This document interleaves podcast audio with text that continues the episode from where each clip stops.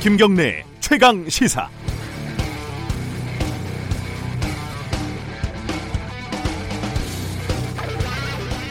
어제 조국 법무부 장관 후보자가 기자 간담회를 자청했습니다. 원래 어제와 오늘 예정됐던 국회 인사청문회가 취소된 직후였죠. 시간 제한 없이 모든 질문을 받겠다고 했고 실제로 오늘 새벽까지 무려 10시간가량이나 진행이 됐습니다.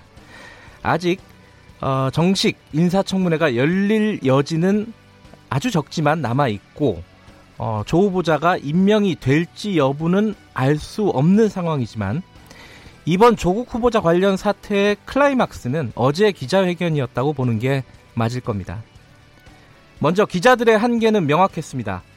아, 촉박한 준비 시간, 증인 신청, 자료 제출 권한이 없다는 점 등등을 고려해도 상당수 질문들이 기존에 나왔던 의혹들을 그대로 재탕하는 수준이었습니다. 3주 동안 그렇게 많은 인력을 투입해서 파고 또 파고 단독과 특종을 쏟아냈던 언론사에서 그 정도 수준의 질문을 했다는 걸 쉽게 납득할 국민이 많을지 모르겠습니다. 반면에 조 후보자는 평가가 어떻든 오랜 시간 의혹에 대한 해명과 반박을 차분하게 전달할 기회를 가졌고 그건 국민들에게 고스란히 생중계됐습니다. 더구나 기자들이 밤에 혼자 사는 딸의 집에 찾아가 문을 두드렸다고 조 후보자가 울먹이며 밝힌 그 순간 어, 페라리와 여배우 스폰서 가짜 뉴스를 언급하던 그 순간 조 후보자 앞에서 질문하는 기자들은 모두 기레기로 전락했습니다. 기자와 공직 후보자와의 질의응답이 아니라 기레기와 조국의 대결로 어제 이벤트가 정의되는 순간들이었습니다. 유튜브 생방송을 보면서도 어, 실시간 댓글에서 가장 많이 나오는 단어는 단연 기레기였습니다. 천하 제일 기레기 대회 뭐 이런 비아냥도 있을 정도였죠.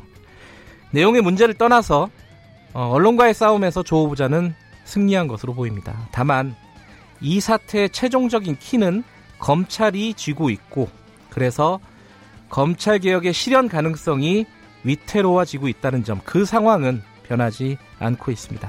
9월 3일 화요일 김경래 최강 시사 시작합니다.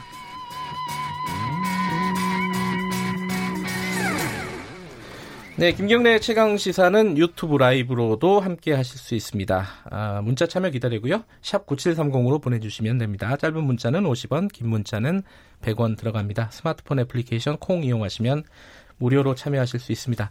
아, 오늘은 조국 후보자 청문회 관련된 얘기가 아무래도 많겠죠? 보내주시면은 저희들이 어, 이 관련 아이템들이 여러 개 있으니까 그때그때 좀 소화하겠습니다.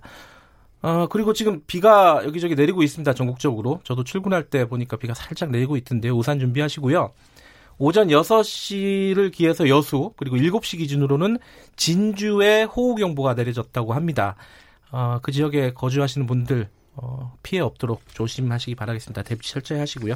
자, 오늘 주요 뉴스 브리핑부터 시작하겠습니다. 고발 뉴스 민동기 기자 나와 있습니다. 안녕하세요. 안녕하십니까. 조국 후보자 기자 간담회 기자회견 뭐 뭐라고 부르든 간에요. 그걸 좀 정리해 보죠.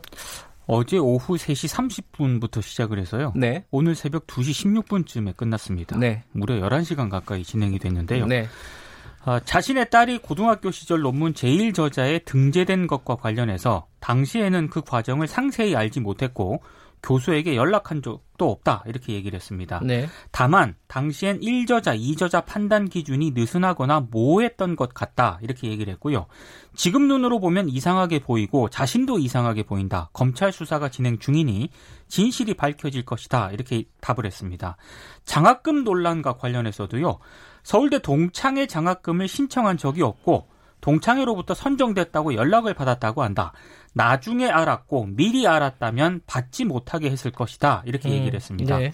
부산대 장학금도 낙제를 해서 학교를 그만두려고 하니까 격려 차원에서 준 것이라고 들었다. 이렇게 답변을 했습니다. 네. 하지만 딸 문제로 청년들이 느끼는 박탈감에 대해서는 국민들께 죄송하다 이렇게 사과를 했는데요. 하지만 허위 사실로 아이를 공격하는 일을 멈춰달라고 했고 특히 딸 혼자 사는 오피스텔에 남성 기자들이 밤 10시에 문을 두드린다면서 언론에 자제를 호소하기도 했습니다.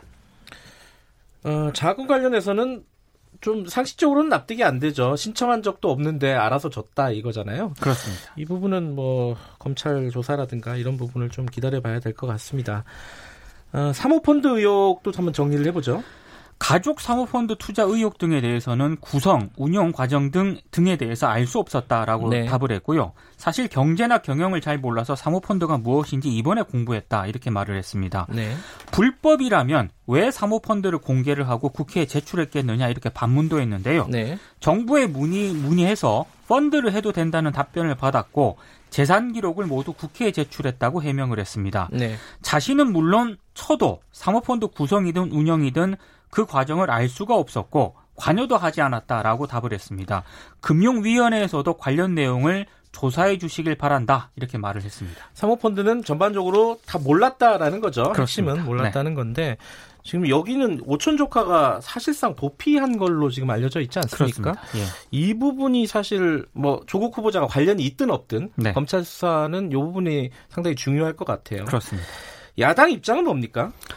나경원 자유한국당 원내대표가 어제 조 후보자가 서 있을 곳은 검찰청이다 이렇게 얘기를 했습니다. 네. 그리고 조국 후보자 간담회는 국회와 국민을 능멸하는 행위라고 강력하게 비난을 했습니다. 네. 바른미래당 오신환 원내대표는 불법 청문회인 국민청문회 강행은 민주주의와 법치주의 원칙에 대한 정면 도전이라고 지적, 지적을 했는데요. 네. 관련 법령을 검토해서 문재인 대통령을 포함한 관계자 모두를 권한 남용으로 고발하겠다고 밝혔습니다. 그리고 조 후보자에 대해서 신중론을 유지해왔던 정의당도 네. 기자간담회와 관련해서는 반대 입장을 밝혔습니다. 정의당은 기자간담회가 인사청문회를 대신할 수 없다면서 국회가 정쟁만 남긴 채 아무런 역할도 못하고 그대로 임명 절차로 가서는 안 된다 이렇게 입장을 내놓았습니다. 네. 자유한국당은 조국 후보자 국회 기자간담회를 중계한 방송사에 공문을 보냈는데요. 후보자 간담회를 생중계하는 만큼 반론할 기회를 자신들에게도 달라면서 오늘 오후 2시로 예정된 자유한국당 조국 인사청문회 TF 기자간담회 생중계를 요청을 했습니다. 10시간 하진 않겠죠? 아 무섭습니다. 아, 이, 근데 더불어민주당의 김부겸 의원도 이 기자회견, 기자간담회는 좀 적절하지 않았다. 이렇게 입장을 밝혔죠. 네. 뭐 관련된 얘기는 음, 더불어민주당 그리고 자유한국당 차례로 어, 이후에 좀 연결해가지고 어, 자세히 좀 물어보겠습니다. 그러면 청와대 쪽에서는 청문 보고서 재송부를 오늘 요청을 하겠죠? 그럴 가능성이 높다는 관측이 많습니다. 네. 그리고 문재인 대통령 귀국이 금요일인 6일이거든요. 네. 이렇게 되면 주말을 보낸 뒤 늦어도 한 9일쯤에는 조국 후보자를 임명할 것이다. 이런 관측이 나오고 있습니다. 네. 다만 그 인사청문회 경과 보고서 재송부 요청 이후에 최종 임명 전까지 언론을 통해서 새로운 의혹이 추가로 불거지거나 아니면 검찰이 지금 진행 중인 수사에서 몇 가지 그 예상하지 못한 변수가 나오게 되면 네. 새로운 국면이 생길 가능성도 배제할 수는 없는 상황입니다. 네. 끝날 때까지는 끝난 게 아니죠. 예, 그 다른 후보자들 어, 청문회는 어떻게 진행이 되고 있습니까? 어제 그 최기영 과학기술정보통신부 장관 후보자에 대한 인사청문회가 열렸거든요. 네. 그 자유한국당의 김성태 의원, 그러니까 전 원내대표가 아니고요. 비례대표 아, 예, 예, 예. 동명이인이 다, 른 분이죠. 네. 이 저기 자녀 그 이점 아 뭐죠? 불법 취업 어, 의혹과 다른 의원입니다. 다른 의원입니다. 예. 김성태 의원이 민주언론 시민연합과 뉴스타파를 후원했다면서 그 이유를 따졌습니다. 아, 최 후보자는 이들 단체들에 대해서 2016년부터 후원금을 냈는데요. 아, 언론 민주화에 도움이 된다고 생각했다 이렇게 답변을 했습니다. 네. 그리고 같은 당 박성중 의원은 최 후보자 배우자인 백은옥 한양대 교수가 군인권센터, 한국정신대 문제대책협의회 등에 기부한 내역을 거론을 하면서 좌파 쪽을 후원했다라고 공격을 했는데요.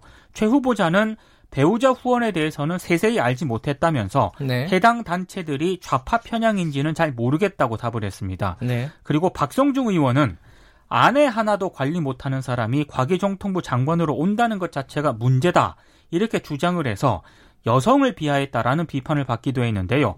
박 의원은 자신의 발언이 인터넷 등에서 번지면서 논란이 확산이 되니까 한 시간 뒤쯤에 아내와 회계 관리도 못한다 이렇게 속기록 내용을 바꾸겠다고 말을 했습니다. 그 말이 그 말 같은데 그렇죠? 네.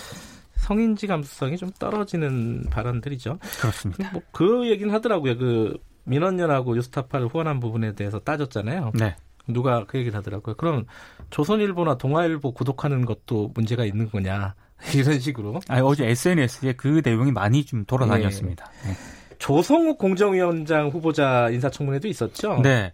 취임하면 가불 문제 해소와 대기업 집단의 지배구조, 개선, 지배구조 개선에 공정위의 정책 역량을 모으겠다고 강조를 했습니다. 네. 외국 기업들이 유독 우리나라에서 갑질을 하는 원인이 무엇인가라는 질문에 집단 소송제가 도입되지 않았고 단체 소송이 활성화되지 않았기 때문이라면서 집단 소송제 도입 필요성을 또 언급을 하기도 했는데요. 어제 청문회에서는 조 후보자가 2010년부터 2013년 한화 사회이사로 재직을 하면서 거수기 역할을 했다는 비판이 제기가 됐습니다. 정의당 추혜선 의원이 이제 문제를 제기를 했는데요. 이에 대해서 조 후보자는 사회이사 당시에 한화의 내부 통제 기능을 강화하려는 노력을 계속했다라고 해명을 네. 했습니다. 그리고 자유한국당 정가빈 의원은 조 후보자가 미혼이라면서 출산까지 갖췄으면 정말 100점짜리 후보자 라는 부적절한 발언을 해서 또 논란을 빚었습니다. 그 칭찬을 한다고 한 건데 이게 참 부적절한 발언을 계속하네요. 성인지 감수성이 진짜 많이 떨어집니다. 이쪽은. 그렇죠? 그렇습니다 아, 그리고 재벌 3세들 그 마약 얘기도 갖고 오셨는데 이건 3부에서 저희들이 자세하게 다루니까 오늘은 네. 여기까지만 듣겠습니다. 고맙습니다. 고맙습니다. 아, 그리고 7시 30분 기준으로요. 하동 사천 호우 경보가 내렸다고 합니다. 이쪽 지역에서도 어, 대비 철저히 하시기 바라겠습니다. 자, 어, 주요 뉴스 브리핑 고발뉴스 민동기 기자였고요. 김경래 최강시사 듣고 계신 지금 시각은 7시 36분입니다.